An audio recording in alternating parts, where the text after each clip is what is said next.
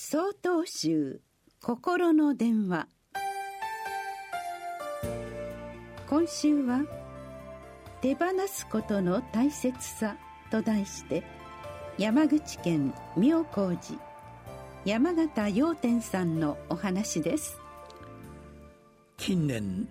囲碁や将棋などの室内競技を好む人が増えてきたそうです。特に将棋はもともとの競技人口も多く皆様がご存知の若き天才棋士の出現なども相まって人気が上昇しております。私自身も中学校時代当時地元で強いと評判だった近くのお寺の住職から将棋の手ほどきを受け一時期熱中したことがありました。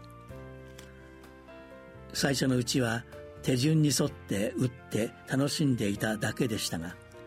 ある程度上達すると勝負にこだわるようになりほどなく壁に当たりどうしても勝てなくなる時がやってきました。そうした時期は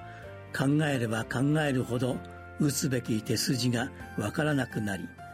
その結果自滅ともいえる悪手を打ち駒を投げてしまうくらいひどい自己嫌悪に陥ることもありました。そのような時とある熟練者の方から大事な駒を手放す時はさらに良い駒を売る時だと考えて打ちなさいと助言をいただきました。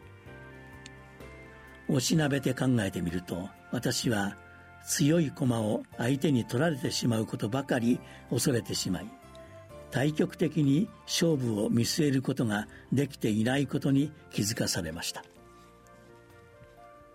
仏教の言葉に「法下弱」という言葉があります。これは大事な何かを手放すことにより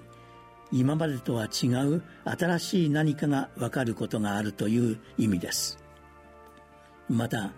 目の前のものに執着しすぎると本当に大切なものを見失うことがあるという教えでもあります。